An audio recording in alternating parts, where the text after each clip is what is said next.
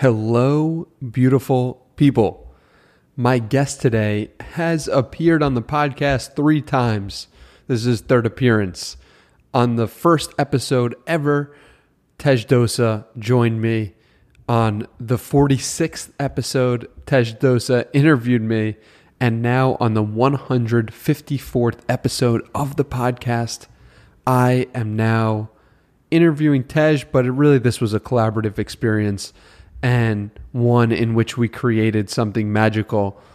I left this conversation feeling so full of joy, so full of energy, and so excited about life.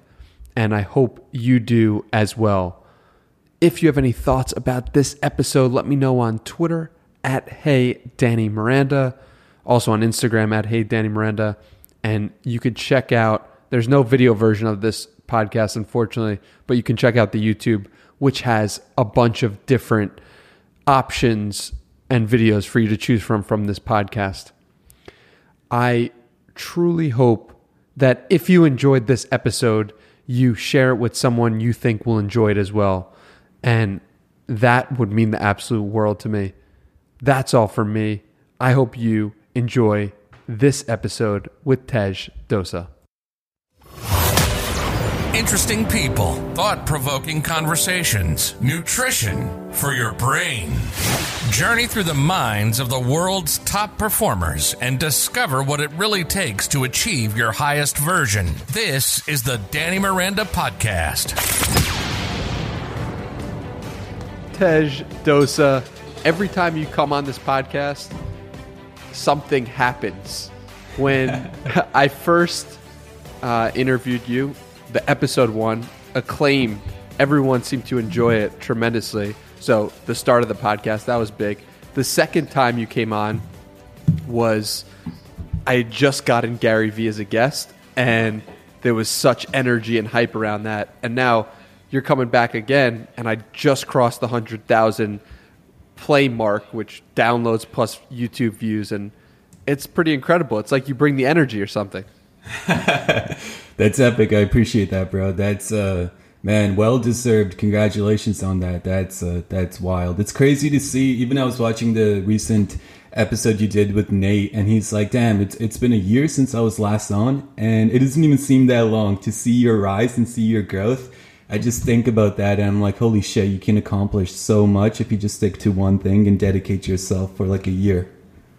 Yeah, absolutely. And the thing is, it's crazy because in this journey, I've had periods where I've had lulls and periods where I've been more into it than others. But the thing is, I said to myself, it doesn't matter if I have lulls in the passion for the work. It's like I'm going to show up no matter what. And I'm I'm in this place right now where I'm I'm so excited that I was able to do that because previously I hadn't been able to stick with things through the process of of when I didn't feel like doing it. And so yeah, man, mm. it's uh it's really exciting, and I have nothing planned for this conversation. No amazing, amazing. I, I, I know we both prefer it that way, and the universe will guide us. I'm curious though. You talk about how you're better able to kind of like deal with the the low days with respect to the podcast. What changed for you with this compared to some of the other things you've done in the past when you didn't maybe do the things that you needed to do for those things? Why is this yeah. different?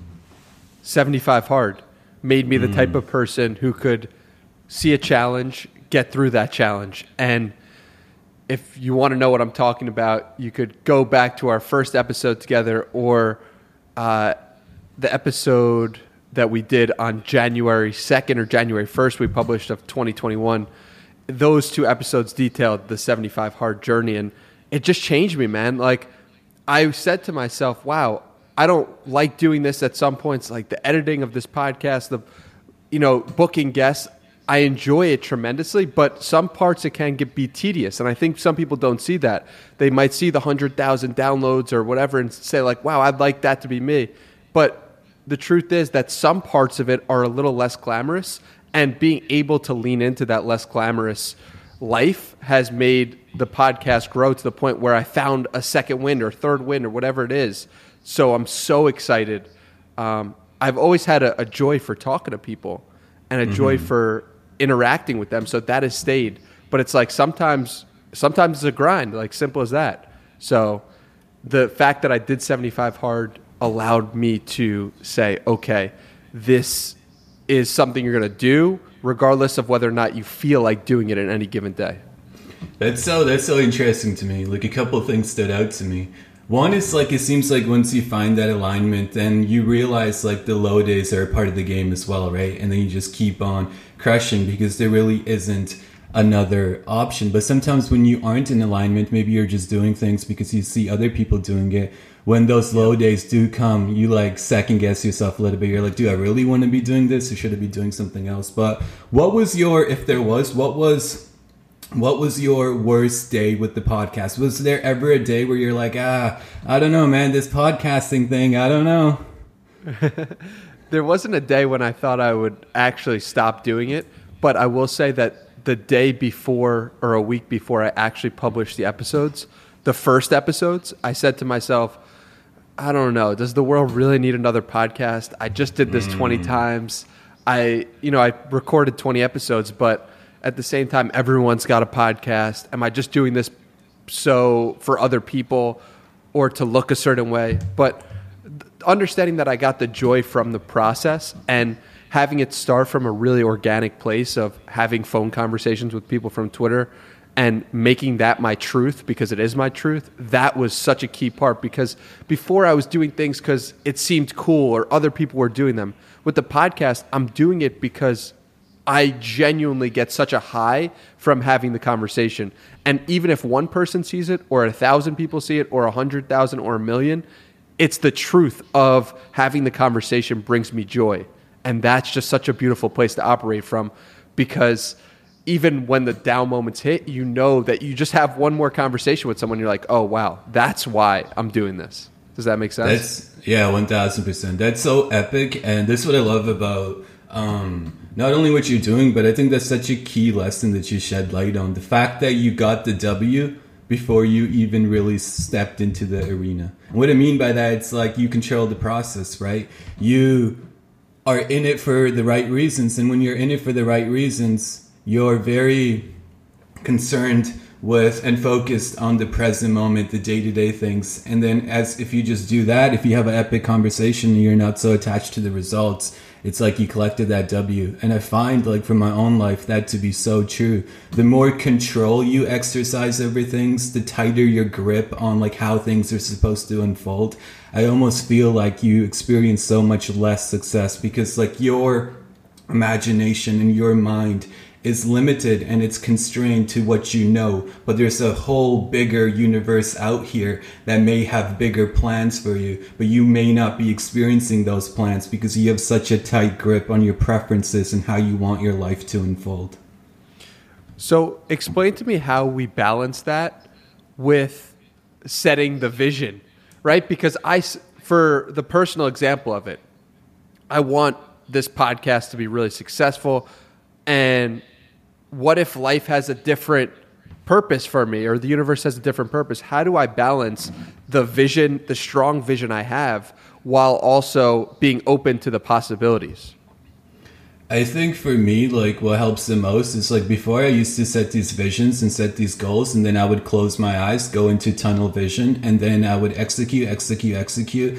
A year or a couple years would pass, and I would um, I would lift my head up and I would look around and I would be like, holy shit, I missed out on so much gold. What the fuck? Right? Maybe I did get to where I wanted to go, but in the process, I missed out on so much. So these days, what I tend to do is I set the vision, set the intention, set the goal, set the dream, whatever you want to call it, and I pull it into this moment right now. I try to embody the vision today. And as I embody the vision today, I like to live my life with my eyes open. So it's like I set the vision, but I have no idea if this vision is the ultimate vision. I don't know how this vision is going to come to life. I don't know if there's bigger visions for me. So all I'm going to do is show up in this moment and be fully receptive to the moment and just be here fully. And I, I noticed that the more I'm here fully, the more things start unfolding in beautiful ways. Some things take me towards my vision, some things take me on a journey that's way more epic than my vision. So I like to kind of look at life like a two player game. I feel like for bulk of my life, I just treated it like a one player game, like I was the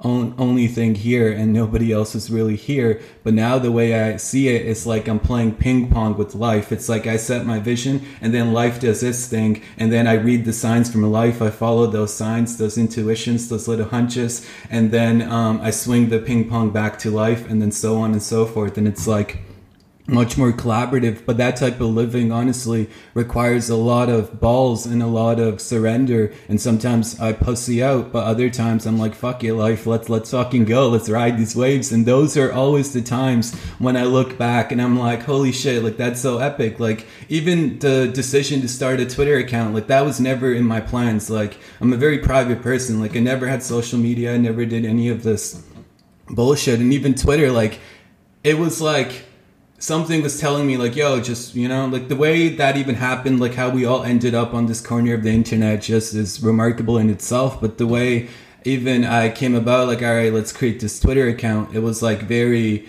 going with the flow surrendering to what the moment called for just trusting the intuition that hunch. And it led to crazy epicness. Like that was never part of the plan. So tell the story of how you actually got on twitter and why you decided to to start a profile and start putting your thoughts out into the world?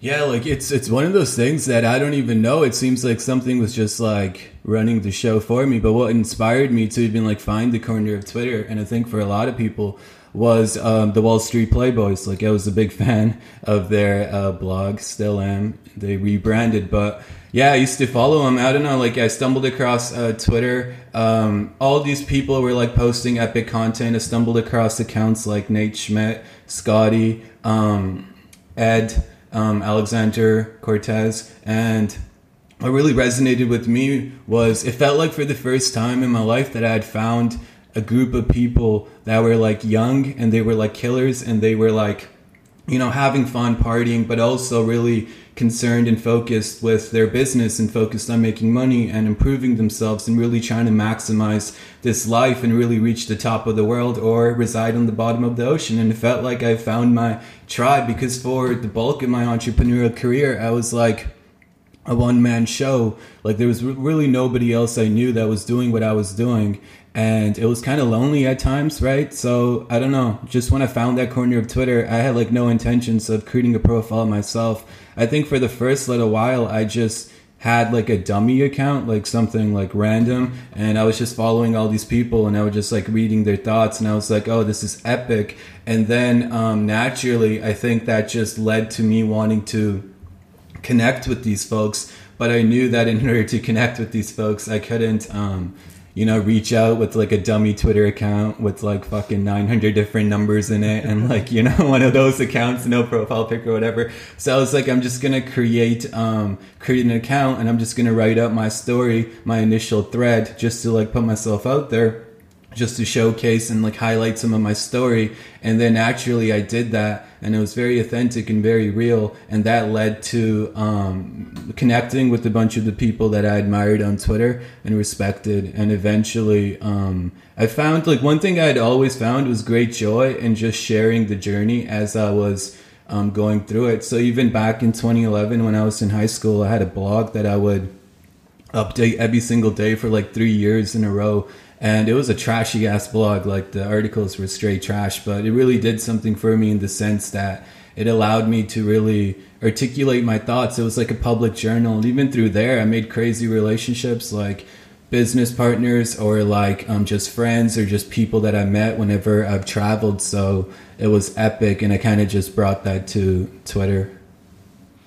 Was there also something to do with a supplier uh, or a a, a, company that was competing in the same area oh, trashed yeah. you.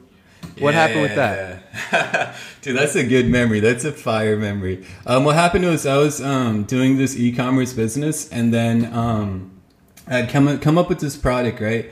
And it was very unique. Like, obviously, I thought it was unique. I thought I was like the only person that came up with this idea, and I named it something, right? Because I googled the name, and nobody else had this name, or at least I thought, right? And then um, I create the product. Takes like six months to develop or whatever. I create the store, set up my Facebook page, do all those shenanigans, and then um, I launch my ads for the for the product, and then um, and I had done this like many times before, so I was like, okay, just another just another going with the going with the motions. And then one day I wake up, right? I wake up, I look at my uh, phone. This is this is back in the day when I used to check my phone first thing in the morning, right? Still do some days, but you know you know how that goes. But um, I, I, look at my phone and I have like fucking 500 uh, emails in my inbox from like Facebook of like comments on my ads, right? And I'm sitting there like, oh shit, fuck, this is epic. Like my ads took off. This is this is crazy. So much engagement. This is this is dope, right? And then I go brush my teeth or whatever, and then I look and I'm opening my uh, phone. I'm reading the emails while I'm brushing my t- teeth, and I'm just getting trashed in the comments like,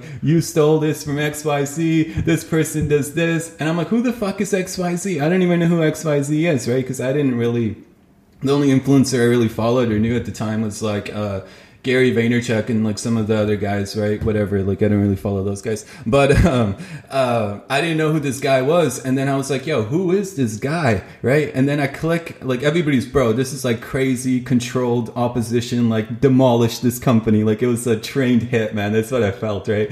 And then I was like, "Holy shit!" I was just laughing. I was like, "This is so funny." I was like, "Who is this guy?" I have no idea who this guy is. But the product that he had was almost identical in name to the one that I created, which is really funny. But like the niche that we were in, it's like that's what you were gonna name it. So it wasn't like you know, it wasn't. It was just whatever. But anyways, I go on this guy's profile and I look at him, and he's a he's an influencer, right? And I'm not gonna say his name because he's still out there, but um, he's a. I'll tell you off air. But he's a he's an influencer, and he had like I don't know, like five hundred thousand followers. And like, dude, these guys went on my business Facebook page. They left all one star reviews. They should talk the business like I bought something from this company and they didn't ship. These guys are scams, and obviously they didn't buy anything, right? And then um, yeah, I just got trashed. And I remember, I remember telling my girlfriend at the time, right? I was like, "Yo, check this out. This is so funny." Right? She's like, "Why are you laughing? Like this, this is fucked up. Like this is not even true. Like they're just leaving so many negative reviews. Like this didn't even happen. This is bullshit. This is bullshit. This is bullshit." And I'm just laughing, and I'm like, I'm just laughing because that day I realized the game. I realized like the landscape we were in, like influence really counted and like that really mattered. And up till then, I didn't really give two fucks. I was just like, you know, behind my laptop, writing away copy, launching offers, and that worked and it still works, but that had its run for a while. But then when I saw this influence game and how like one person could like rile up his entire following to go after a competitor which was me, and just destroy me like crazy. I was laughing that day because I was like, oh shit, like this is the game. And it was a very insightful lesson. And that was, yeah, I'm glad you brought that up. That was one of the reasons that I was like, okay, I'm gonna, I'm gonna build my army, but not like in a let's go to war type of way, just like, you know, this is an asset, like this is a good to have.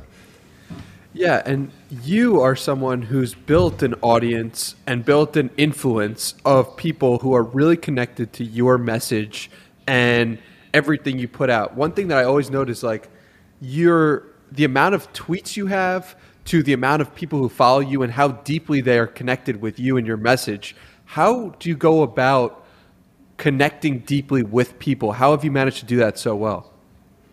I think with me, I think I never really focused on connecting with others. I'm more concerned with connecting deeply with myself.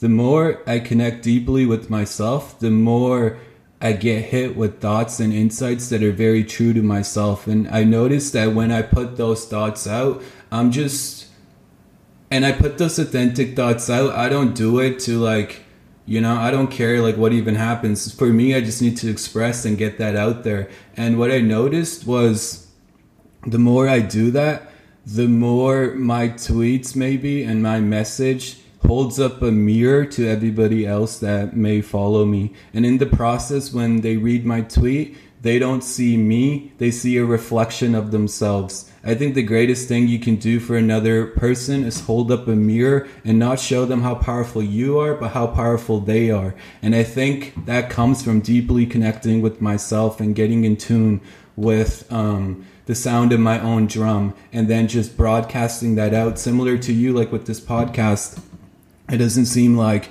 you have any expectations for it. You're more so just connected with yourself and you're just vibing out. And I noticed that about you and I noticed about the success of this podcast, how people gravitate towards that. Like I think I told you in private, but when you win, it seems like we all win. And that's because I think you do such a great job as well of holding up that mirror. It's like I'm on Danny's team because Danny is a very clear reflection of the stuff that I have inside me. So it's like, and I think that goes a long way and it happens automatically. Like I wish I could tell you like a three step system, but you know, that just, that's just marketing talk. But like, I think it just comes down to being authentic to yourself and just sharing that message.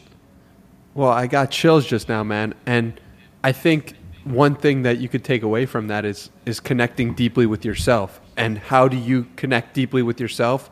You remove the inputs for some period of time, whether that's taking a walk or really questioning what are things that I value, really trying to put the light on yourself. And before doing that, I had never really had a purpose or had a strong why. Everything I was doing was for external reasons and was for to impress someone else. I didn't realize that at the time, but once I started shining the light on myself, by asking questions to myself, by taking long walks with no inputs, by meditating and sitting with my thoughts for anywhere from 20 minutes to an hour to days at a time with, you know, a retreat. It's like doing those things made my purpose so much clearer. And has that been also the case for you?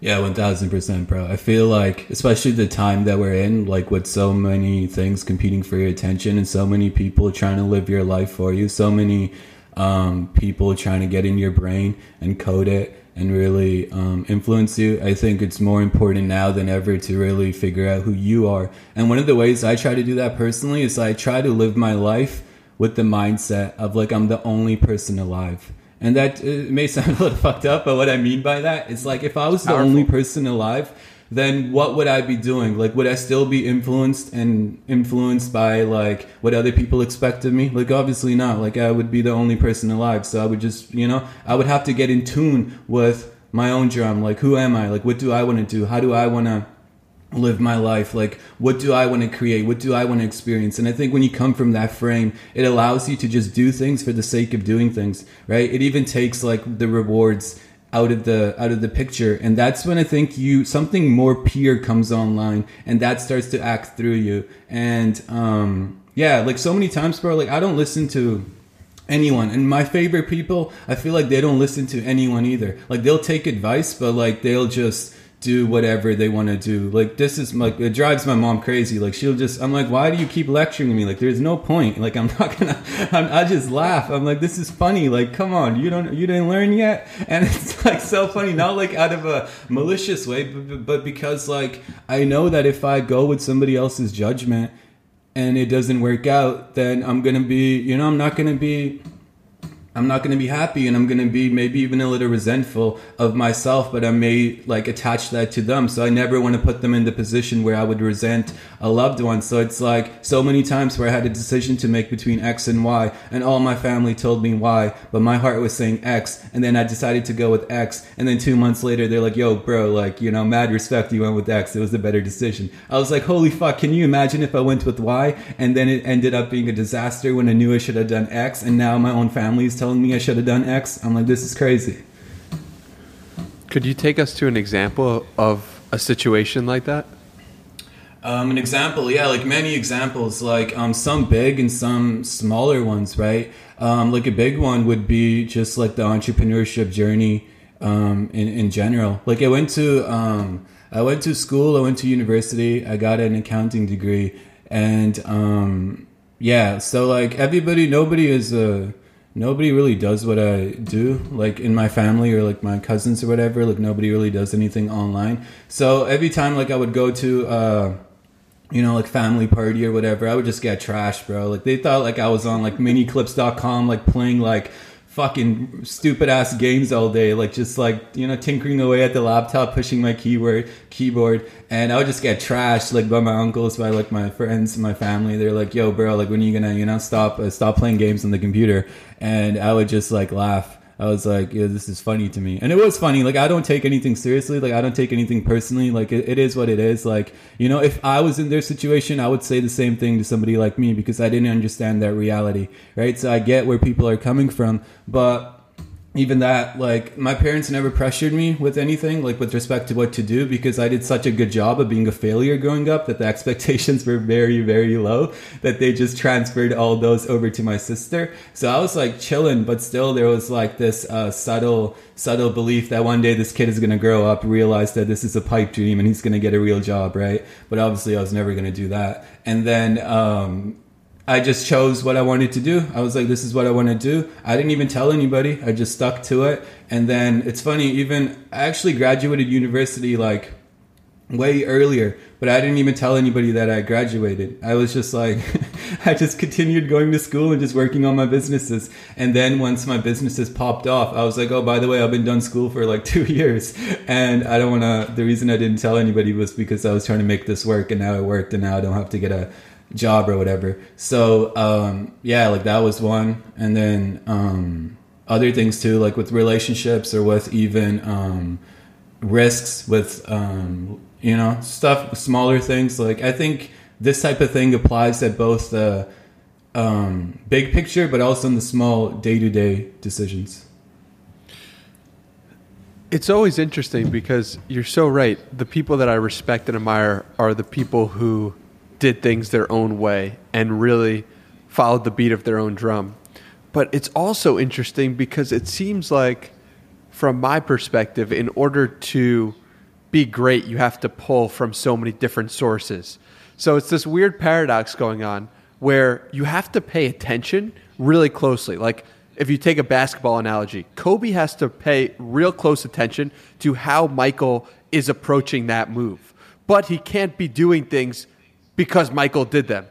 So it's like this weird thing that's going on where in order to be great, you need to be witness to it and be able to see all the things that are great and combine them to the best of your abilities, but also be able to say, no, this is the avenue I want to go down, and I'm confident in that. Does that make sense? yeah, one thousand percent. I think you nailed it. I think you. I think life requires hundred percent openness and hundred percent uniqueness at the same time. 100% openness and 100% uniqueness. Because we're all one of ones right? Like we're all exactly. everyone's got their their thing yeah. that they would excel yeah. at and they would crush.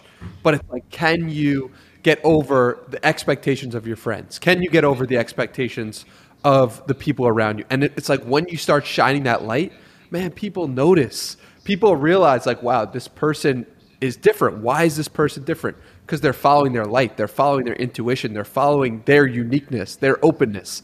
And it's such a beautiful thing to witness. And yeah, it it's yeah. changed my life for sure. Dude, that's epic. Even when you were talking about at the start, when you were like, "There's so many other podcasts." Like when you were saying that, like the thought that jumped out to me was, I was like, "Is there another Danny Miranda podcast? I haven't heard it." you know? Yeah, it's like you can't lose when you're competing just with yourself and against yourself because you literally already won before you stepped on, onto the field. So that's yeah. such a key part.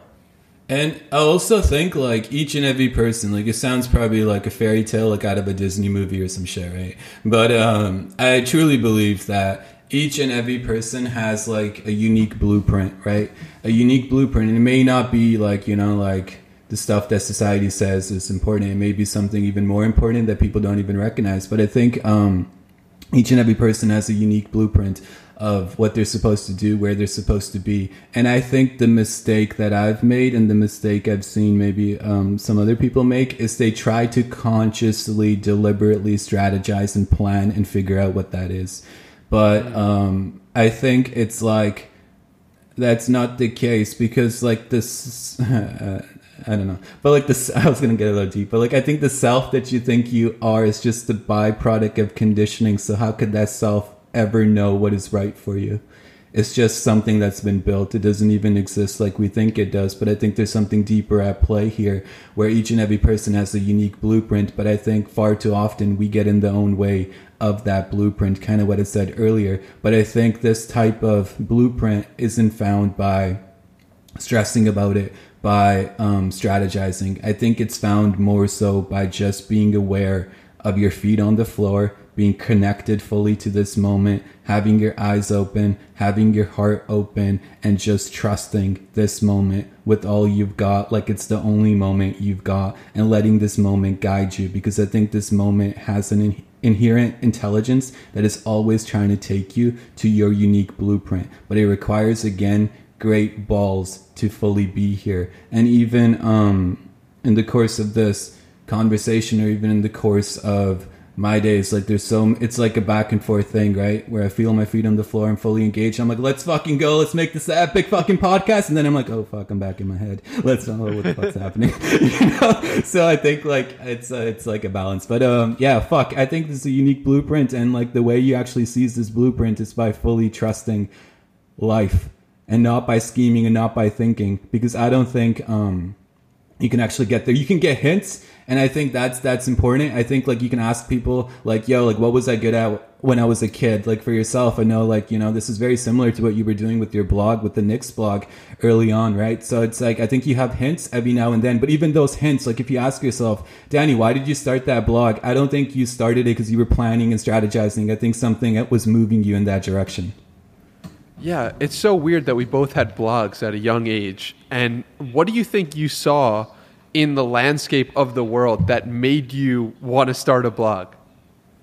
Oh, that's a that's a that's a good question. What made me want to start a blog was um I was I think it was like entrepreneurship at that time like when I would Google stuff like how to make money, like bullshit used to come up. Like literal bullshit. It's like fucking uh, click on this survey and get like 10 cents for like, you know, a minute of your time. And I would do it. I was like, cool, man, made 10 cents. This is epic.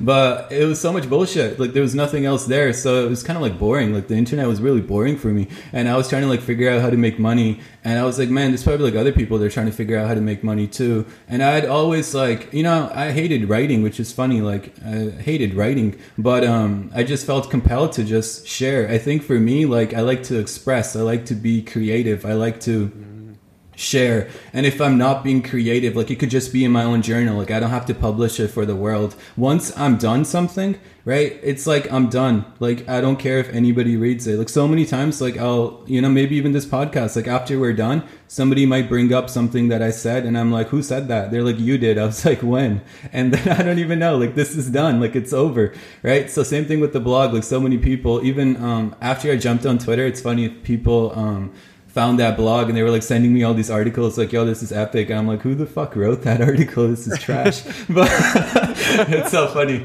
So i just think um, it was like more so like a need to really be creative and let that let that fucking fire out.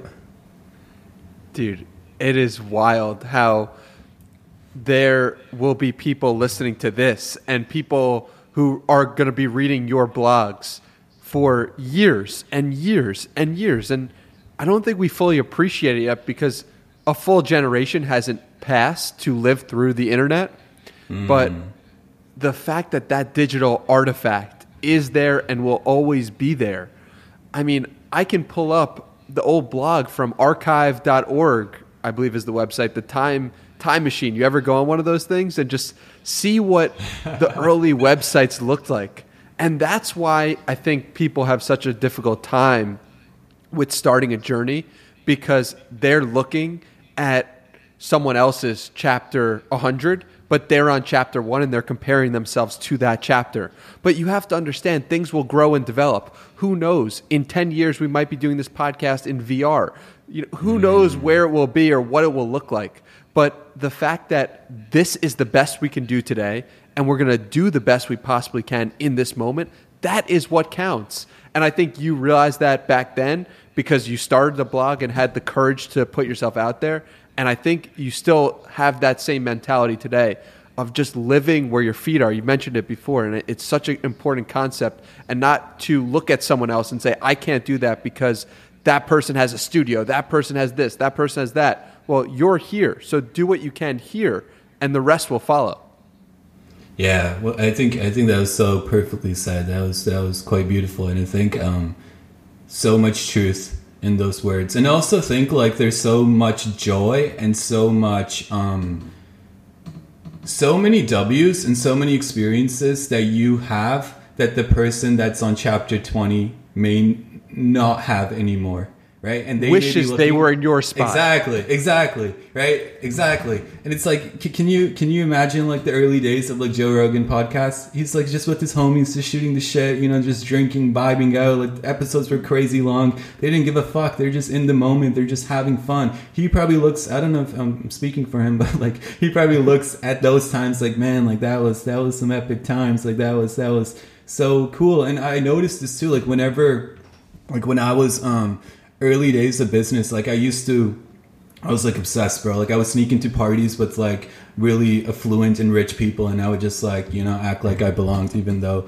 I didn't. And I would talk to these people and I was like so obsessed, like, you know, my feet were not on the floor. Like I was like in space, right? I was like, I need this, I need to do this. Like this is what I'm gonna do. Like this is gonna be fucking epic. And I could see these people, they're looking at me and they're they're resonating with the ambition, with the energy. But a lot of them, like the real OGs, they were like, yo, kid, you don't even know where you're at right now. Like enjoy these days. You know this hunger you feel right now? You know this ambition where you don't have shit and you're trying to make it and you're trying to find a way out and you're trying to the whole world is doubting you your own family is doubting you everybody else is not doing what you're doing you're all alone and you're trying to make it happen. Honor this moment kid. This is the juice. This is it. Live it. Enjoy it. Maximize it. Don't be in such a rush to get to chapter 20 when you're only on chapter 1 because a good book takes time to develop. And you get to experience those moments. And you know that feeling of like when you finish a book and you're like, damn, that was a great book. I wish that would never end because exactly. you learned so much and went through that journey with that person in that moment. And it's like, you have that. If you're a 20 something kid right now listening to this, you have that. If you're a 50 year old person right now, you have that. You can build a journey. You can build something for the next 10 years and say, wow, like I just started something, I grew through it, and I got better because of it it, it's like this is always available mm. for us, and it's what Gary Vaynerchuk. That's his secret because everyone thinks that his goal and mission is to buy the New York Jets. He's actually trying to achieve buying the New York Jets. He is trying to make the vision so big that the journey never ends. And once he does buy the New York Jets, he's like, I'm going to win seven Super Bowls. So he's continuing he understands that the juice of life is found through the journey. And everyone could say the journey is greater than the destination over and over and over again. Once you hmm. experience that feeling, it is something you never want to get rid of. And I talked about it, I believe, about 75 Hard. Once I finished and started drinking, it was like, man, I just want to be back on day 48 when I didn't want to do the workout and I did it. So, yeah, man, that that Bro. is life. Bro, that gave me fucking chills. I think that was uh, that was beautiful. I think um, honestly, I was taking notes, and what I wrote down was, I think I'm gonna start a new journey today. But I was thinking, um, that's really it. So, like, if anything, I think from this podcast, like one of the main takeaways that I personally just wrote down right now was if we could like inspire somebody to start a journey, whether it's 75 hard, whether it's like, you know, whatever you want to do, just start with your day one today and give yourself the gift of time, give yourself the gift of space, and let that journey take you on a wild, wild, wild adventure. And I think there's so so much beauty in going on a journey, giving it all that you have, dedicating your life to it, and then at the end of your life looking back and cleaning your hands clean from it. And it reminds me of I remember I'm totally gonna butcher this story. Like I just uh, it's, it's the weirdest shit sticks out in my mind. But like I remember reading this, um, reading something. Right, these people spent like their entire life like building this piece of architecture, and it was like beautiful. Right, it was so epic. It was like glorious. And then um, at the once they were done, like whatever, people were admiring it. And then like a couple of weeks later after they were done and after they were finished and everybody was admiring it, this piece, uh, this building or whatever, caught caught on fire and it burned to the ground. And then the person that was responsible for building this, for dedicating their entire life to this, they were seen looking at the building from outside and looking at it as everything was burning to the ground. And everybody was looking at this person, expecting him to be sad, expecting him to be mad, expecting him to be angry. And I'm sure there were those feelings as well, but this person had a smile on his face right? And then the, somebody asked him, I think it was a reporter or some shit. They're like, "Yo, why, why, why are you smiling? All your life's work is burning to the ground." And he's like, "The greatest joy was building that building. There's so much beauty in building something and then watching it burn to the ground because all the things that I gained from that are still with me, even as this building burns to the ground." That is so powerful, and I feel that. It's like no one could take that away. No one could take away the work that you put in every day that makes you better, that improves your life and the people around you's life. It doesn't matter if anyone sees it anymore. It's within you and it can't be stopped because it's the truth of the situation. You either went to the gym that many times or didn't. It doesn't matter if you're frail and weak now because you have cancer you you're 80, 90 years old you put those hours in, you put that time in, and you carry with that in your mind forever. And that yeah. is the game.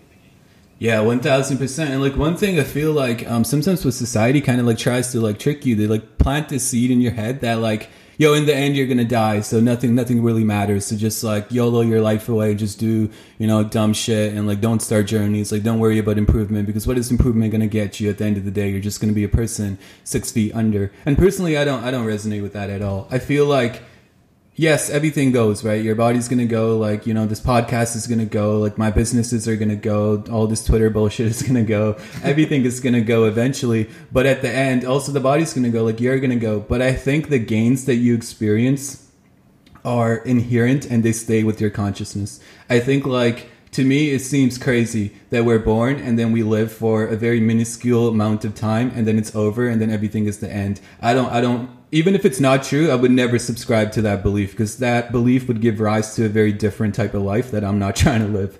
And I think like I'm more so interested in living a life where I think of it as if like everything I experience, everything I do is, um, leading to gains for my consciousness. And at the end of it, that's the only thing I can take with me. So people always like, yo, like, why you work so hard? You can't take the money with you. And I'm like, yeah, I can't take the money with me. But what I can take with me is the gains to the consciousness that I experience as a result of building a business, as a result of pushing myself, as a result of feeling the fear, feeling like a pussy, feeling like I ain't shit, and taking action anyways. Those are the gains that are internal. And that's the game I'm trying to play. Like, I don't care about all these other scoreboards. I think those scoreboards are great, but those scoreboards are going to disappear at the end of the day. What isn't going to disappear are the gains I cultivate for my consciousness as a whole. And that's what I'm concerned about. That's what I'm focused on. And to me, that is long term thinking. Like so many times you see these crazy entrepreneurs and they're like, I'm a long term thinker and no knock to them. I was just like them. Some days I still am. Right. And they're like, okay, what is long term thinking to you? They're like, you know, a hundred years.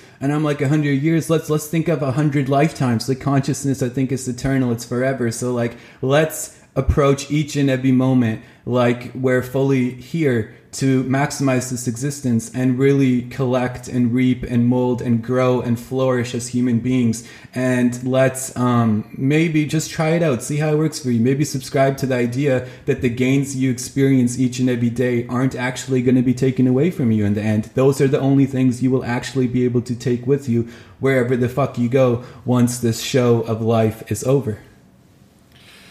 And the powerful thing about believing that is like even if it's not true, you gain from believing that it's true, right? So so often we're subscribed with, well, that doesn't make sense. How how could that possibly be? And that might be the reaction of someone listening. But in the other sense, it's like, will your life be better by subscribing to that belief? If the answer is yes, then why aren't you subscribing to that belief? It might be because you personally don't want to feel that level of joy. You're not ready to be open in that moment. But it's like if you are, if you are ready to feel as if the work that you put in today is going to lead to lifetimes worth of growth, it's like that is such a powerful belief to operate under. Are there any other beliefs you have that you don't know if they're true or not. Maybe you do believe this one is 100% true. But are there any other beliefs that you're not sure whether they're true but have served your benefit for believing them? Yeah, I think like I think most of the beliefs that I have are probably bullshit. But like what, what I think they're probably all bullshit. But um, I remember one time like I was like I was like a kid and I had so many beliefs in my brain, bro, and all these beliefs were bullshit. Like they weren't true in reality, right? They were like very limiting beliefs. And I remember sitting there one day like a fucking lunatic and I was like, why the fuck do I have so much bullshit beliefs in my brain and they're not even true? And I was like, yo, wait a minute. If I'm going to believe in bullshit, I might as well believe in empowering bullshit, right? Like, I don't know what the fuck we're doing here, but I'm going to start believing in things that feel right, that allow me to truly maximize this existence. So I have a bunch of beliefs that are probably bullshit. Like, you know, there's probably like people like, yo, this isn't true. And I'm agreeing with you. It's probably not fucking true, but it helps me. And um, some of those beliefs are like, this is the first one that just comes to mind. And this is everything is easy. Like the word hard, I don't, I don't subscribe to at all. I don't think anything is hard. I believe everything is easy. So that's, that's one belief. And the reason I arrived at this belief was because like, I would have like a project to do, like for business or school or whatever, and I noticed my mind would label it to be hard. And I noticed when it did that, I would procrastinate. I wouldn't like create quality work. It wouldn't lead to much epicness because I was creating the resistance myself. And then I was like, yo, this is this is pretty shitty. This is a pretty dumb way to go through life. What would happen if I start saying everything is easy? Right? At first I didn't believe it. I was like, yo, like waking up in the morning early is hard. But I'm like, no, what if waking up at five in the morning is easy? And I just started telling myself everything is easy, everything is easy. Building a business, everything is easy. People telling me nine out of ten businesses fail. I'm like, okay, cool. Everything is easy, everything is easy, everything is easy. And I started subscribing to that mentality, and I noticed that when my mind thinks something is easy, it wants to do it. It's like if I told you right now that walking to the fridge and getting like a, a diet coke, coke or whatever was easy, you would do it because it is easy. That's why people do it. But if you go to 75 hard, it has the word hard in it. So some people are like, yo, this shit is fucking hard. And then the mind creates so many obstacles and so many, um, uh, resistance that actually makes things harder than it needs to be. So I think everything is easy. And it's funny, the second time I did 75 hard, I was like, yo, this is easy. This is light work. And bro, it was a completely different experience. I was like, yo, this is like normal. Like two works, two workouts a day, light work, easy, easy, easy. And it just became easy. Like I would be done the day. Like the first time I did it with you, bro, it was it was a fucking struggle. I would be like chugging water at like one in the morning, like waking up like four times in the night to like fucking take a piss. I was like, this is brutal. And then the other time, the second time around, I was like, yo, this is easy. And by like 7 p.m., 6 p.m., I would be done. And I was like, whoa, I got like four hours left. What should I do? This is easy. And um, that's that's one belief. Um, other beliefs are more probably like related to like spirituality, right? So I think those are like in that framework or that context. But um, yeah, that everything easy, I think, is such a practical belief. And I also believe that every situation is workable. So there's nothing to fear. I feel like there's always a way out. Every situation is workable, and just like treating that like a like a mantra just creates such trust, such security, such stability because everything is changing, and sometimes we fear change so much that we're resistant to it. But if you have the belief and you feel it with every fiber of your being, like these beliefs, like everything is easy. Like I, just, it's not just mental. Like Literally everything in my body is screaming, everything is easy. Let's fucking go. Let's go. Life, show me what you got. Let's fucking go in battle. Let's fucking create epic things. Everything is easy. Anything I want to do, I can fucking do because everything is easy. Like you gotta feel this with every fiber of your fucking being. You gotta let it consume you. And then you gotta trust whatever happens and be okay with whatever happens. It's so crazy because I think that society conditions us to believe that if something is done well, it has to be hard oh, you worked hard, okay, then you deserve a reward. Hard work is put on a pedestal. And everything we do that we appreciate, it's hard work. We put hard work into this. And start noticing all the places in which people start saying hard work. It's so crazy that you mentioned this because literally yesterday, a friend asked me, Hey, how's 75 hard going? Is it easy?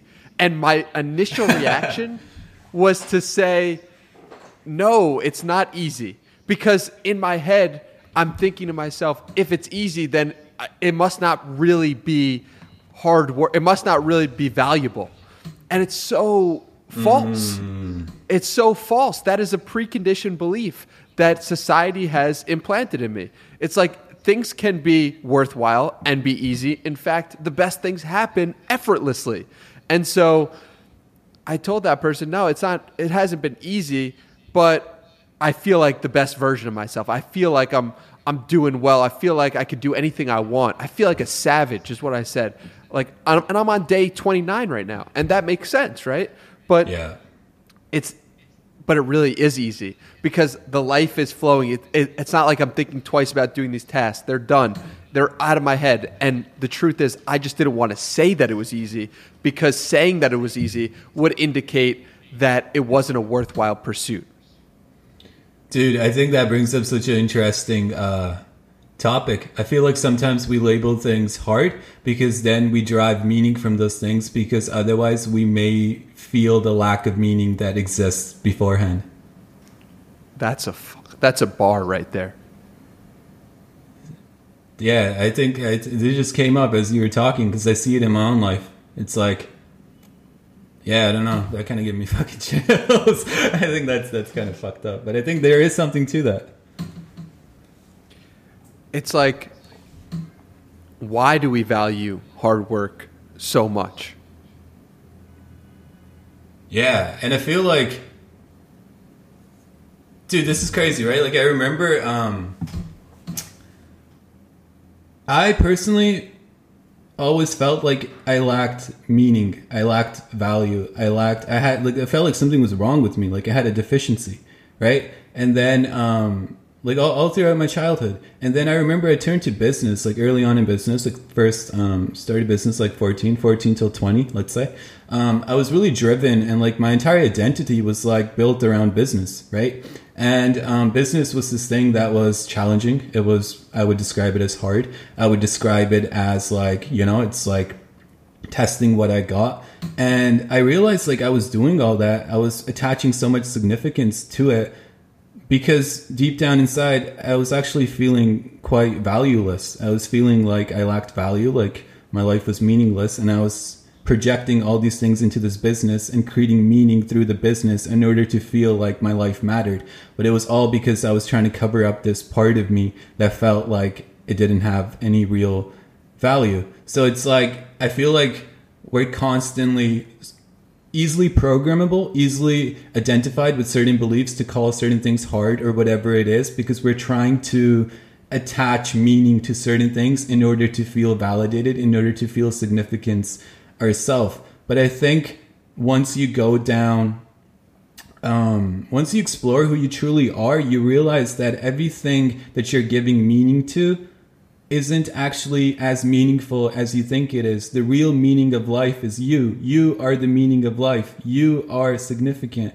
And the only reason that 75 hard has meaning or building a business has meaning or getting in great shape has meaning is because you are the meaning and you're giving that meaning to that thing and then it becomes meaningful and then you spend your entire life pursuing that thing which is great which is epic. I do it too. I think it's awesome. But in the process i think we shortchange ourselves where we think that thing is what has meaning and we don't have meaning. But the, that thing can only have meaning because of the meaning we've given it. And since we're the ones that gave it that means that we are the ones with meaning you don't want to give meaning to the business. You don't want to give meaning to 75 hard, even though those are valuable things that can help you in life. Giving meaning to those things means that you are the one who gets the power to give it. And if you just if you put all of your capital in that, it's like when that fails or that doesn't work, well, then you start to believe you don't work. But the truth is, hmm. You're the one who gave meaning to that in the first place. So why are you worried about the fact when it doesn't work, it's not right for you? So it's just this this crazy concept, and the, you're so right. Having authority over being the person who gives meaning means that you have the power, and if you have the power, then you can do whatever the hell you want.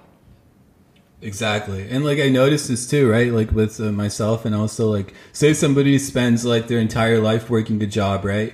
and then they reach like 60 years of age and then they retire and retirement was something they always wanted but you'll notice that once they retire it feels like meaning has been stripped out of their life because Yep. all the meaning was related to to the job and you see the same thing with entrepreneurs right like you make a lot of money and then you let's say you lose all the money then you're fucking you act you act like something is wrong like something has gone terribly wrong but i think the greatest thing for an entrepreneur, especially for young entrepreneurs, I think it's so crucial to make a lot of money.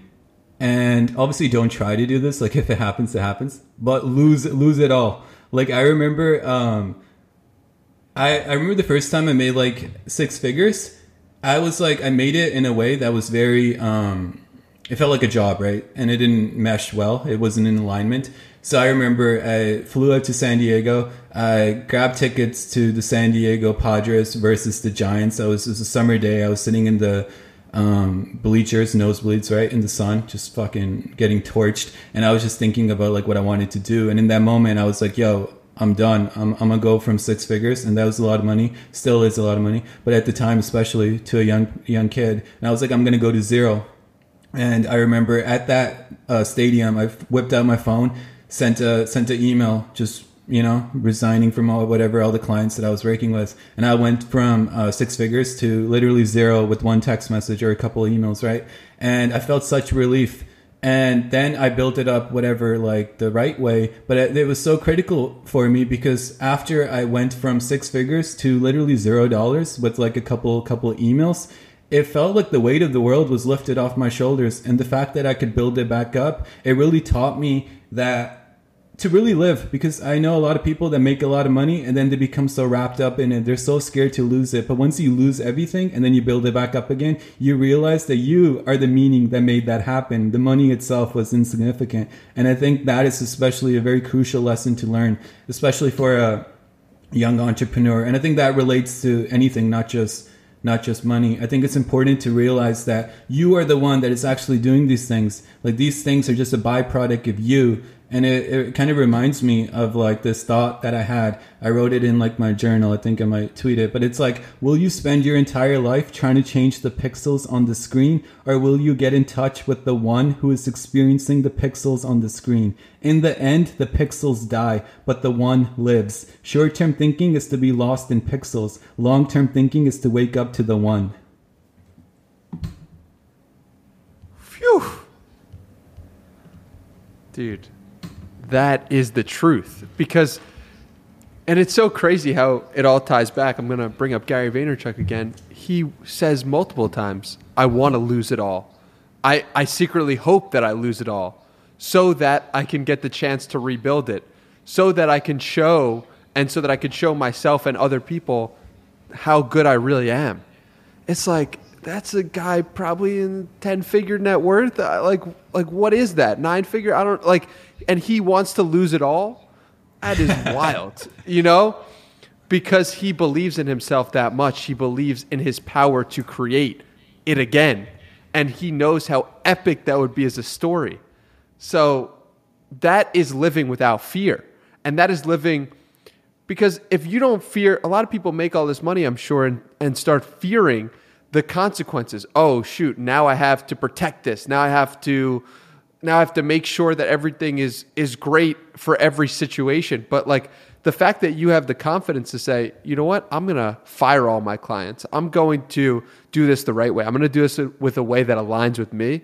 That shows that you're acting with courage, with love, as a way to say to the universe, I'm willing to take whatever it takes because I know this is the right way to do it. Where do you think that comes from?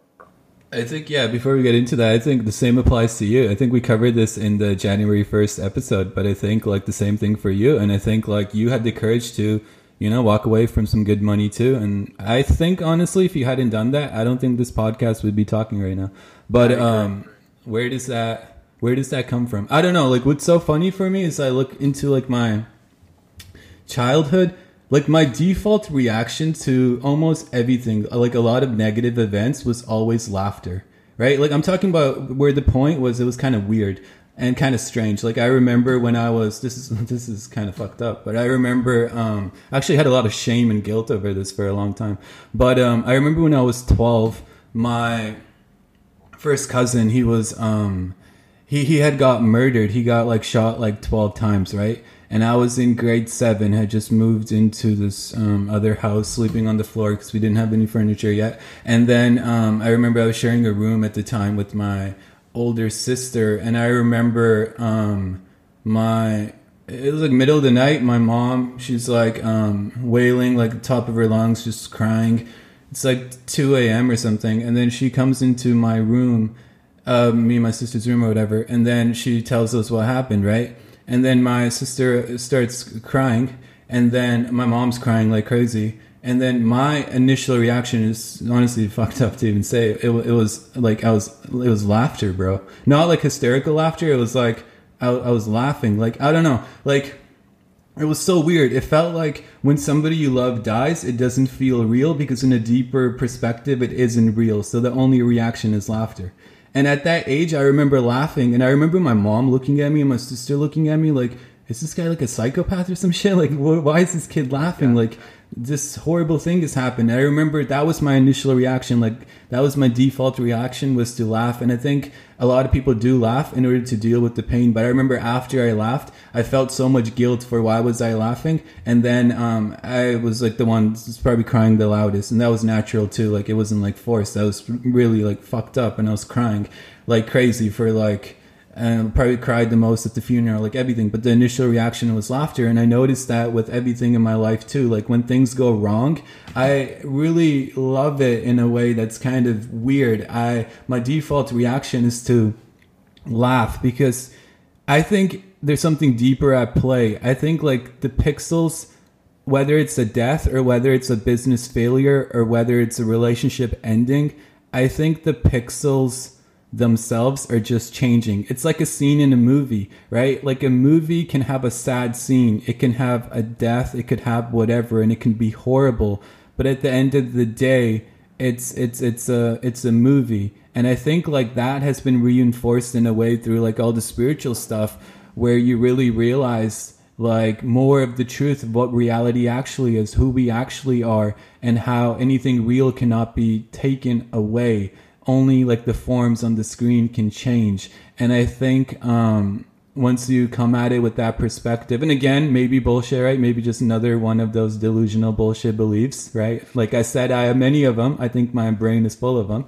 And um, I think that's where that reaction comes from. I know that was kind of like a little bit off topic, but I think that was like ingrained in me from the from the jump. So like even like business or anything like this, like when things go wrong, it's almost funny. It's like this is funny, like just the forms are changing, but nothing has really changed. What's real can't be taken away.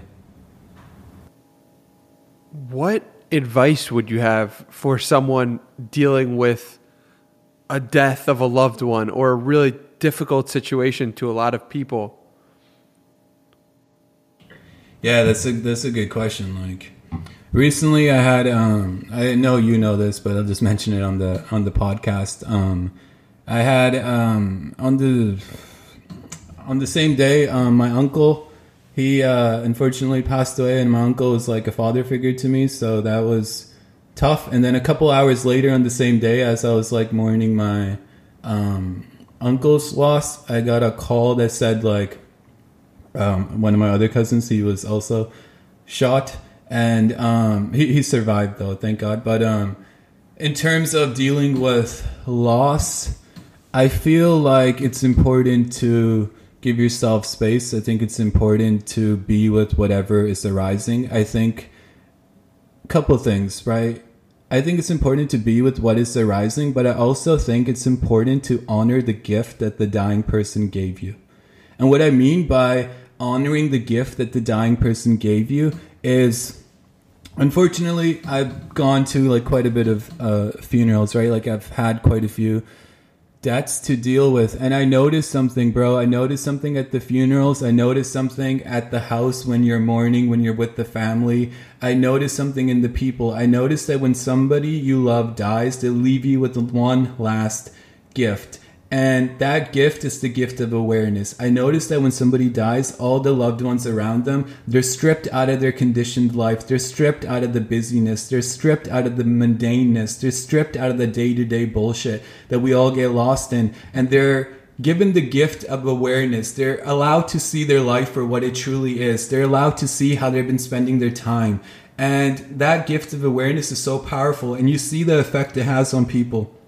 I see people be given this gift of awareness and they're like man this life is so fleeting. I'm gonna do this. I'm gonna actually chase my dreams. I'm gonna you know start that business. I'm gonna start 75 hard. Fuck playing small. Fuck going along with this bullshit. Fuck this conditioning. Like can it all? I'm gonna i'm gonna do it my way. And that gift of awareness for most unfortunately lasts two weeks. You look at them two weeks later they're back in the conditioned world. They're back doing the same old shit. And then it takes another death another death of a loved one for them to get that awareness again. And that cycle unfortunately repeats until they're the ones that are laying in the coffin. So I think the greatest gift you can give to the person that just passed away is to honor the gift of awareness that they left you with. They, their death allowed you to see your life for what it truly is and how you're living.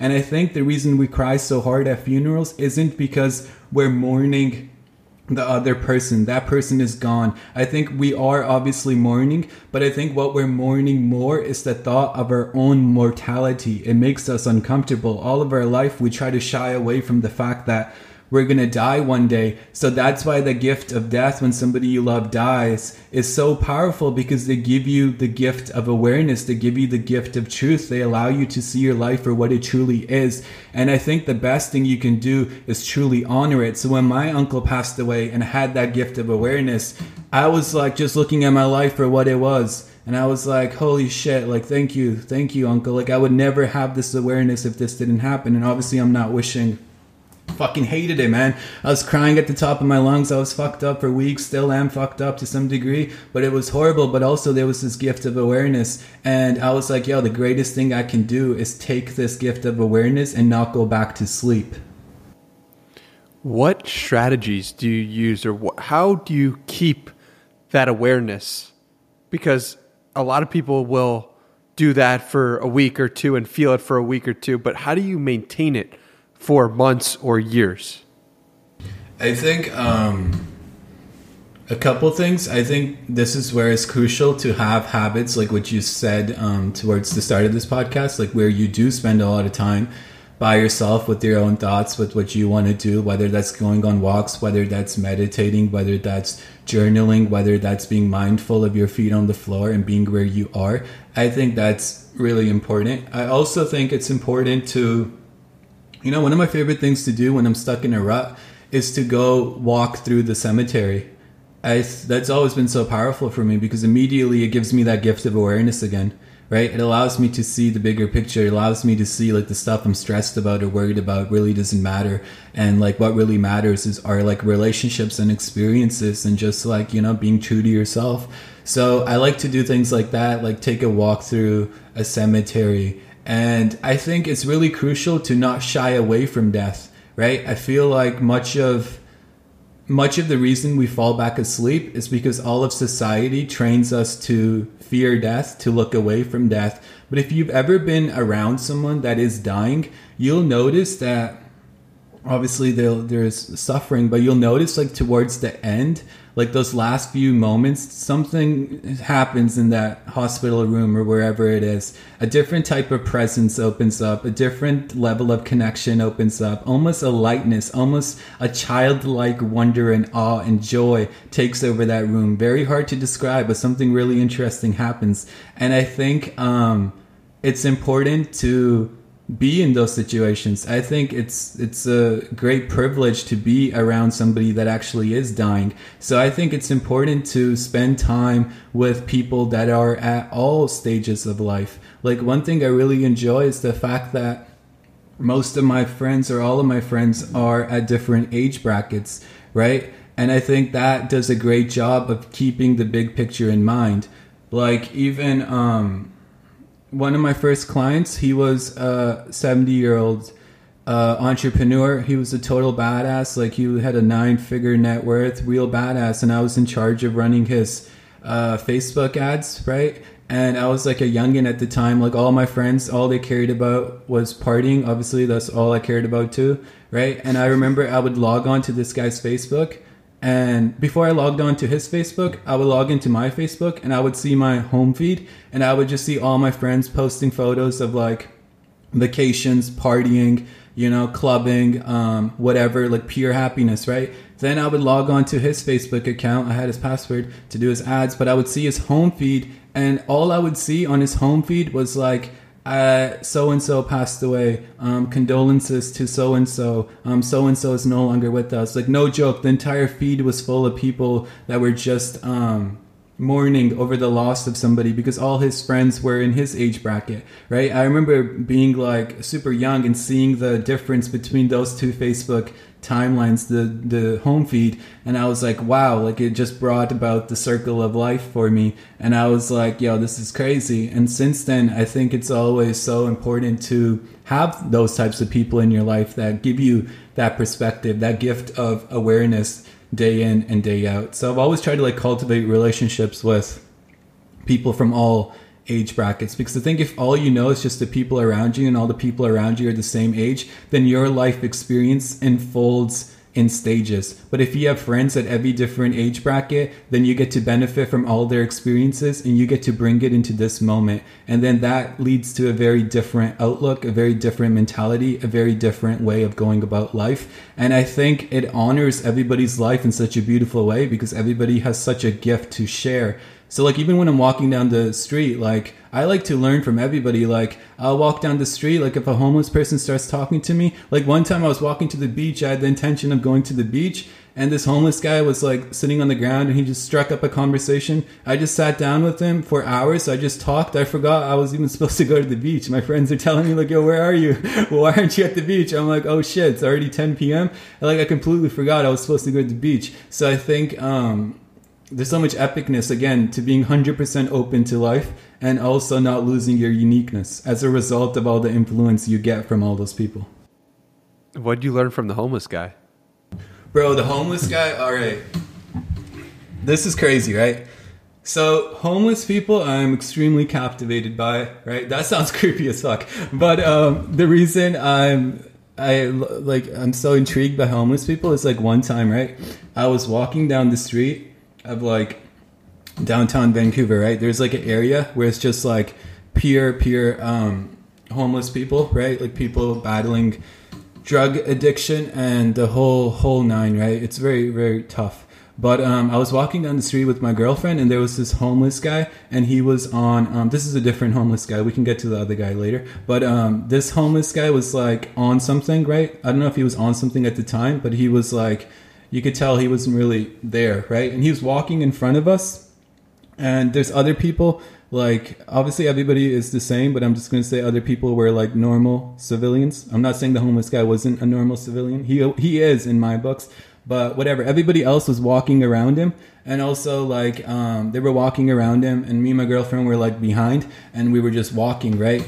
And then this homeless person was saying what he was saying things out loud that would appear crazy, right? He was saying things like reality is an illusion, you are infinite, like uh, God is love. Like he was just screaming, "You are the universe experiencing itself." He was saying it at the top of his lungs, and he was probably under the influence of something, right? And I noticed that all the normal civilians, they were like trying to cross the street or get away from this guy because he seemed a little bit crazy and a little bit out there. But I was so intrigued by this guy because I was like, yo, what the fuck? This guy is saying the exact same things I'm reading in books by like Eckhart Tolle or like other advanced spiritual people. And I was like, damn, this this is crazy. And everybody else was like ignoring this guy, but I remember like walking very, very, very slowly just to continue to hear what this guy was saying and I found it so captivating. And um, yeah, so what I learned from that guy was honestly, it was like a reinforcement in many ways. I feel like there's, I feel like the people at the bottom and the people at the top are all saying the same thing, but it's the people in the middle that are the most programmed and conditioned. Wow. It kind of reminds me of that meme, you know, the meme where it's like the 15% or the 5%, the low IQ and the high IQ both thinking the same thing that's correct in the middle uh, having difficulty. It also reminds me of a theory that I have about the circle of life. In that, when we're a child, we're a child. When we're an adult, we're an adult. But when we're older, we're closer to a child than anything. And that talks. That reminds me of what you said about the the childlike wonder in the eyes of those who are dying. But with the the other homeless guy, what do you what do you take away from that one? Oh, that guy, that, that was honestly like more just like shits and giggles. it was honestly what I took away from that one was just like, if you can be fully real with somebody, if you can just like, you know, not judge anybody, not have any stories, you can learn so much about them.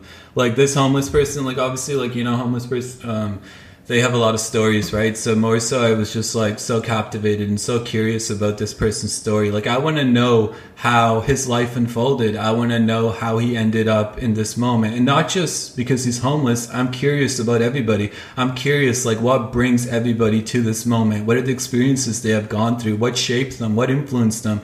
Right? Because if I had gone through this exact same experiences, I would be sitting exactly in that same position as he is, as that homeless person. So I'm curious. I want to learn. I want to I want to know what it's all about. So it was more so just hearing his um, story. But what I really got from that was like that true feeling of actually listening. I realized that I listen more to that homeless people, homeless person, than I have to some of my loved ones. Because with my loved ones, I feel like I already know, and I think that thought prevents me from actually taking in their story fully because I have so many um, assumptions, right? But with the homeless person, it was a blank slate, so I could actually be there fully, no assumptions. I have no idea who this person is. I'm just here, I'm just listening. And just giving that person the space to share their story was epic. So the thing that I learned was like how to hold that space, how to hold that ground for other people in my life, other loved ones, and kind of give them the same gift of actually being there fully and not being trapped in assumptions or labels of what I think this person is or what their story is. Because I have no idea. Like, you know, lived with my family, grew up with everybody, but they experience reality in an entirely different way. You could be living with somebody, but their experience is subjective. So sometimes we just use our own thoughts to color their experience when their experience can be completely different. So that was like one of the main takeaways that I took. You know, it's crazy because everyone says, you know, you should travel. Traveling is great.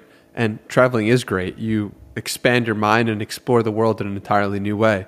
But what's another interesting way to travel is to literally just talk to people because the people around you have been through and traveled their own lives. And if you express a true interest in those people, you can actually travel to their experiences. So it's like, that's a wild way to think about travel because traveling is available to us in each moment. The question is do you have the curiosity to ask the questions? Do you have the comfortability with yourself to look stupid? And that is what we should aim to get better at because someone could travel to a completely new place but end up in their own mind the entire time. And did they really experience a new culture? Did they really experience a new individual? No, they just experienced themselves in a hotel and that was it. But what if you spoke to the locals? What if you really understood their stories? What if you record conversations with them so that when you go to a new place, you can take that and listen to it with a new set of eyes or ears, rather? So, yeah, man, what you just said made me realize that travel is conversation with other people. Bro, that's that's epic. I'm, I'm writing that down. That is so beautiful and that is so well said. Thank you, man. When you that's a skill that I think more people need to have is being able to start conversations with people, being open to the moment, to a new person, and being curious. How would you advise someone to cultivate that feeling? Bro, that's exactly what I was going to ask you. of course. Of course. yeah, let's talk about it. Like, well, how do you think you can develop that? I think it starts with getting in touch with yourself. And it, it goes back to the awareness piece. It goes back to spending time with yourself. I personally noticed in you through your writing and your tweets how open you were to the world and how willing you were to be a human being that was curious about the world. For example i remember a tweet you had which was like i'm like in a bus or something like that and i start conversations with people all the time random strangers. And I said to myself, man, I would never do that. This was like two or three years ago when I first read it. I was like, I would never do that. That is so weird. I'm judging those people. And I knew that to be the truth. Like, I wouldn't just start a random conversation. But the truth was, I wasn't comfortable with myself. Why wasn't I comfortable with myself? I hadn't shined the light towards myself. I wasn't acting in alignment with the highest version of myself. So it's very difficult to start a conversation. I even noticed in my day to day life over the past two years, the moments when I am not acting in alignment with the highest version of myself, I don't want to start conversations with people. I don't I'll avoid eye contact with random strangers on the street. But when you're acting in alignment with the highest version of yourself, for me that means meditating, for me that means reading, for me that means working out. If I'm doing all those things and I'm I'm feeling good about myself, I'm more likely to look around the world and want to look someone in the eye, to want to know their story because I'm comfortable with me. So that's how I've done it. And I've done it in the last two, three years from looking at your tweets, asking, how does someone think that way? And just trying to reverse engineer it. And I'm now at a point where I can say to a random person on the street, wow, I said to a guy yesterday, wow, I like your beard because I'm comfortable with myself, just complimenting strangers by giving people love. I don't care about the implication of that because giving someone love, starting a conversation is a win itself and is the truth itself. And it's like we have all these thoughts throughout our day and we often don't verbalize them. But what if we did? How much better, how much more joy can we bring to others? How much joy can we bring to ourselves if we actually did?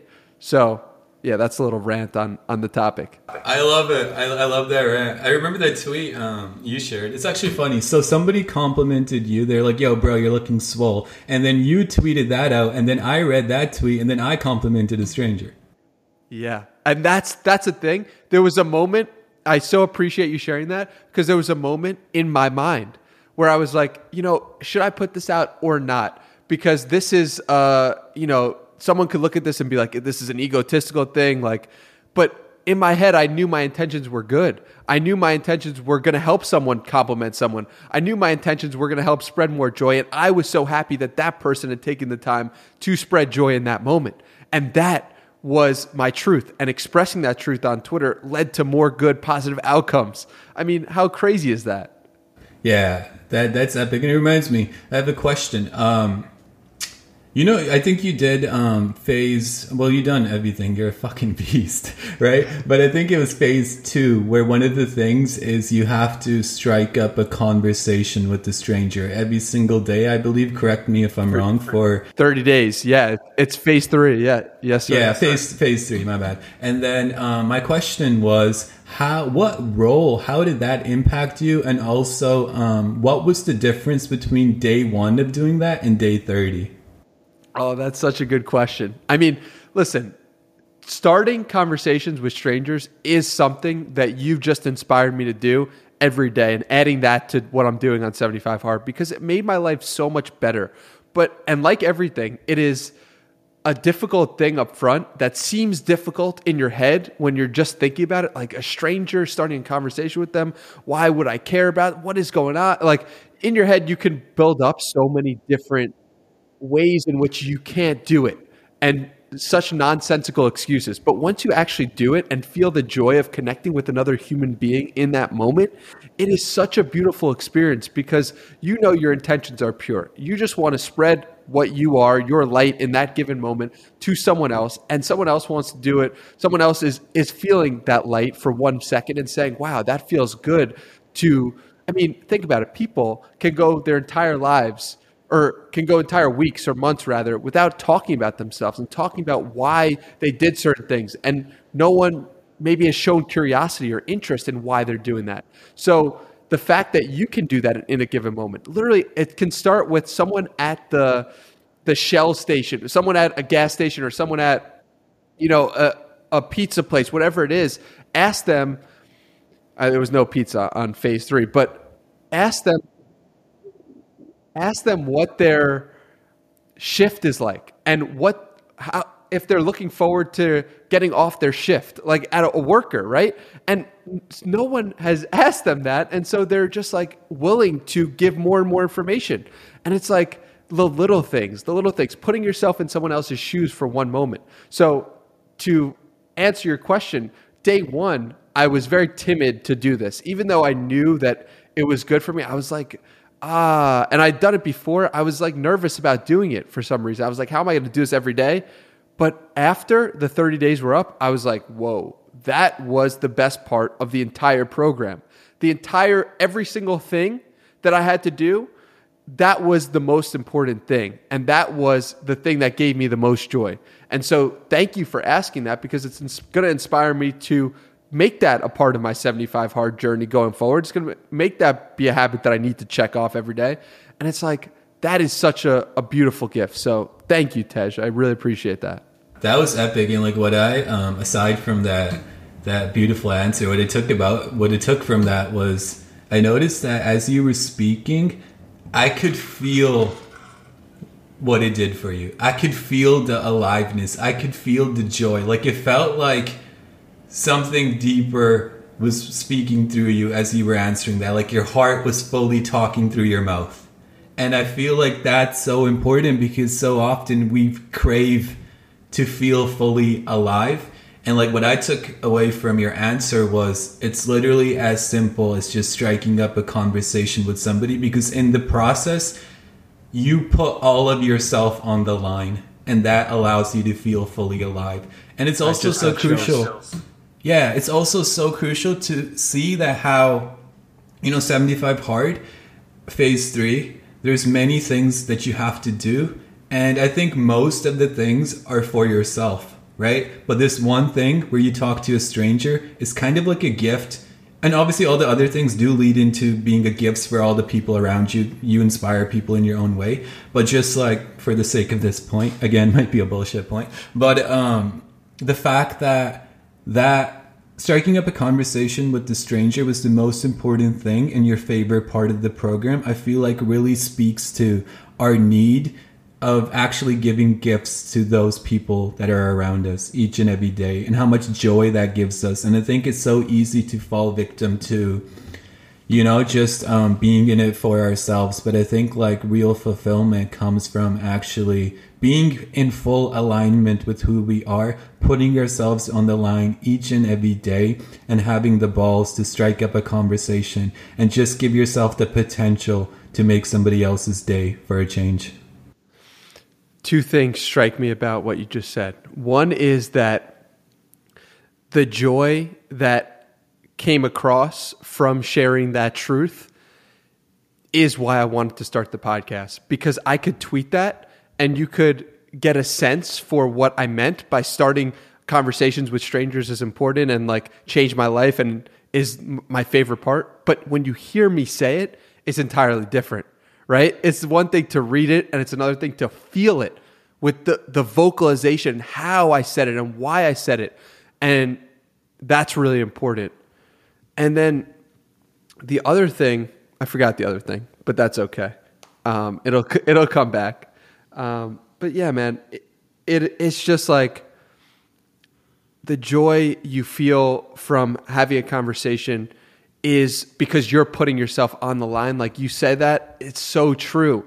The reason why we're scared is because in our heads, we're saying, will this person not like me? What if I say something stupid? What is going on in what if that person's having a bad day? What if that person's upset? What if that person this, that, the other? But the truth is, nine out of 10 times, I would probably go so far to say like 28 out of 30 times, the interaction is positive. And it's, it's like a positive interaction awaits.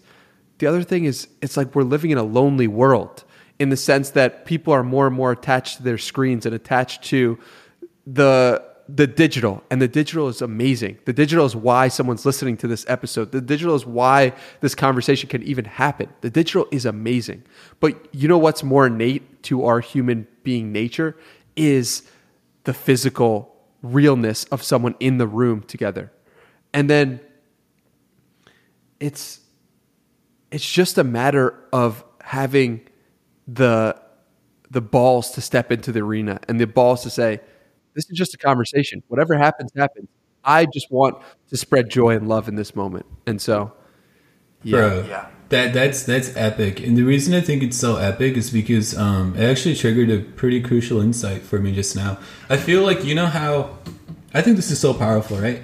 And the reason why I think it's so powerful is because I think striking up a conversation with a stranger is actually one of the fastest ways to grow as a human being. And the reason I say that it's because like okay, when you were talking and you were sharing your story, you're like um I found it easy to strike up a conversation with people because I was in, in alignment with who I truly was. And the more I was in alignment with who I truly was, the easier I found it to, you know, make eye contact, give compliments, be present, and all that jazz. And I compared that to my experience, right? Like, you know, you mentioned that tweet about striking up conversations with people on the bus when I used to go to university or whatever. Um, the reason I personally did it was because I was uncomfortable. I was afraid. I felt like a shy, little insecure kid, right? And the reason I did it was because I wanted to put myself out there so I could expose the parts of myself that felt shy and uncomfortable. And in the process, I could shine that light on them and heal them right? So I think it's so crazy to see how we can come at it from two different angles, but the end destination is the same. So I think it's such a crucial way to put yourself out there. And I think it's so conducive to growth because in order to put yourself out there and strike up a conversation with the stranger, all your uncomfortable feelings, all your judgments, all the areas of yourself that you don't want to face come online and you're staring them dead in the eye, right? So you have to be okay with them. And I think that's the fastest way to actually grow because the faster you can own those areas that are often neglected, the faster you can shine a light on them and become whole again. And then things become easy, where it's easy to strike up a conversation. It's easy to make eye contact. It's easy to, you know, kick it with the homeless person or whatever. But I think, because um, somebody might be listening to this and they may be like, yo, I'm not in alignment, right? I'm not doing what I need to be doing. I feel uncomfortable. I feel afraid. And they may think that this isn't for them, but I think it is for them. I think it's the fastest way to get into alignment because in the process,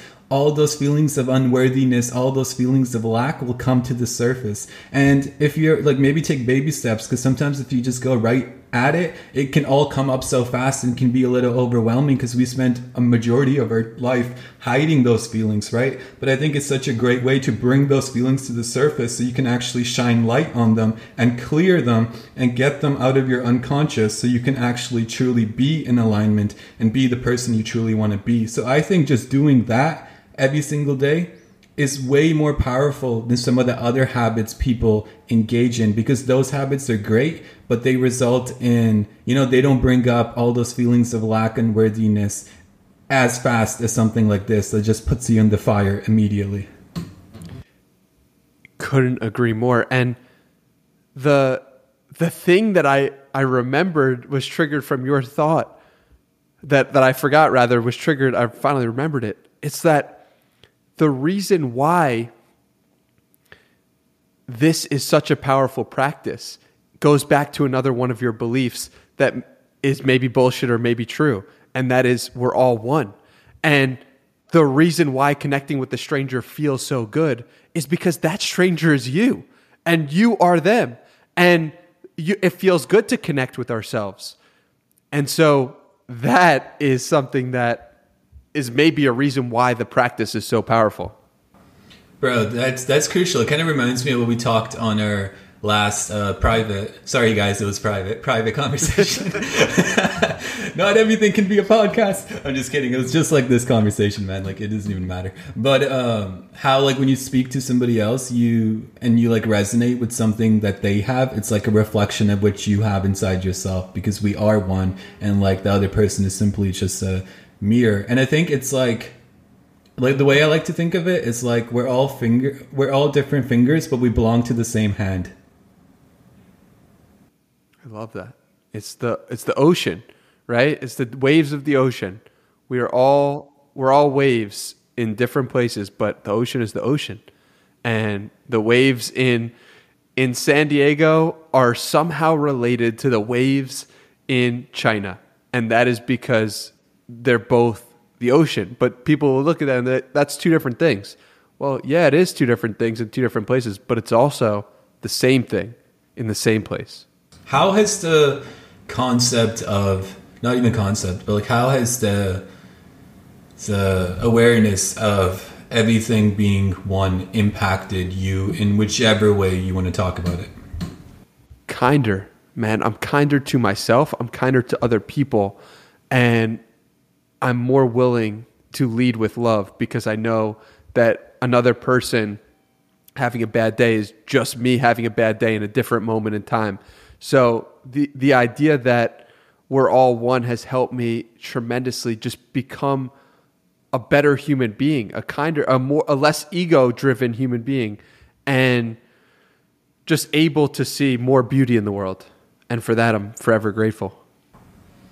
Yeah, I think people really dismiss like the practical benefits of that belief, if you will, that everything is one. Like even from a like a really practical example, like even let's say like starting a business, right? Like there's this thing that you do, it's called market research, right?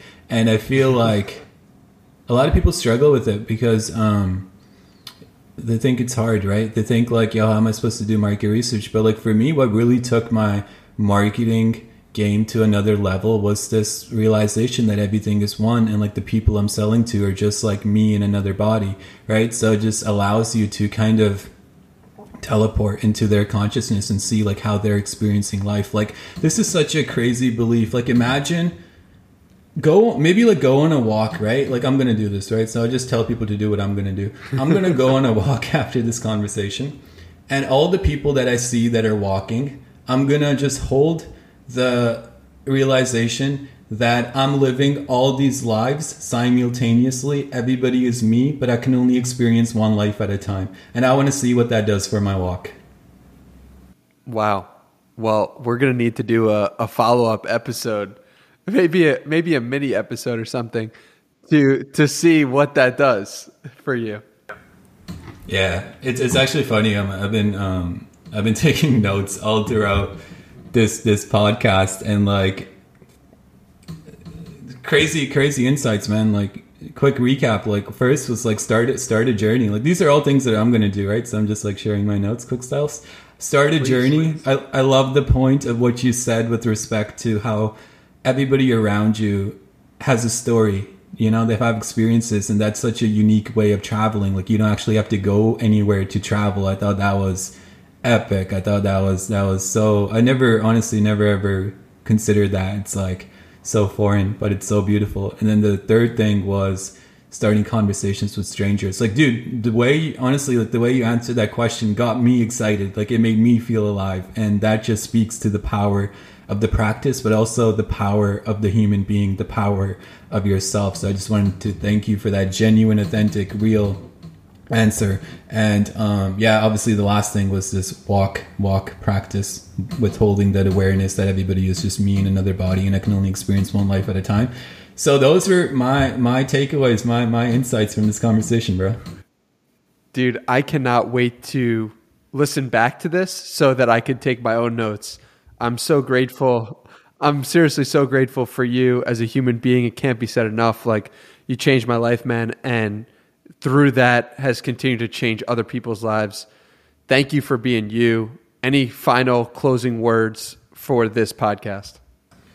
Bro, I'm just honestly, I'm so grateful for you. I'm so grateful for the message you're pushing, but I'm even more grateful for the person you are at scale. I think as I look out into the landscape, as I look out into the people that are, you know, running the show, I see a lack of authenticity at times and it hurts my heart. But with you, I feel like there's a new wave coming in. I feel like we're about to restore order. I feel like the winners are about to win on a scale that is unfathomable to the majority. And I just wanted to express my gratitude and my respect for the person I feel like the person you are today is the person you have always been, but the only difference is now you, unlike most, actually have the balls to be who you have always been at scale. And I think that doesn't get the respect that it truly deserves because, in my opinion, from all my experiences, that is the hardest thing. I know I said everything is easy, right? Cut me some slack, but this is the hardest thing to do, in my opinion. And the fact that you do it day in, day out, regardless of how you feel, regardless of what's going on in your life, regardless of the highs, regardless of the lows, you continue to show up day in and day out as the real you is the biggest W, is the biggest consciousness gain, is the biggest um, victory of all time. And I'm so stoked to see how this adventure continues to unfold, what magical roads it takes you down. And yeah, bro, I just think it's epic. You're truly an inspiration for me. Just seeing your story, continuing to see your story just strikes me at a very deep level. And it's funny, like, you know, a lot of people in our corner, but when I like think about what success means, you're always like the first name that comes up in mind. Thank you, man. That that means more to me than you really know, and I'm so appreciative of the kind words and you in general. Where can we send people to connect with you further if they got to this point in the episode? First of all, thank you for getting to this point. Second of all, I'm sure Tej would like to hear from you hear from you about your favorite part about this episode. So where should we tell the people to hit you up? We can send them directly to iTunes to Spotify to give this a five star review for the Danny Miranda podcast. That's where you need to go. Bisman. That's where you need to go. oh, that's great. It's great stuff. Uh, Tej, this has been a real pleasure. Add comedic Bisman on Twitter. You'll hear me say it if you listen to any podcast that I'm a guest on. I always shout you out. Always give credit to what has started this journey and really what piqued my interest in 2018 was the kindness and the purity and the personal mentorship and the personal way in which you have helped shape me into the person I am. I am truly forever grateful. Thank you for taking the time. Thank you for dropping your wisdom, your questions, your curiosity, and I appreciate it.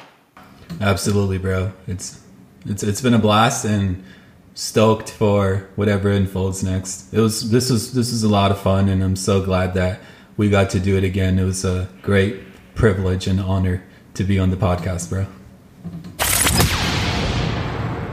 Hope you enjoyed that episode with my good friend Tej Dosa. If you have any thoughts about that episode, let me know on Twitter.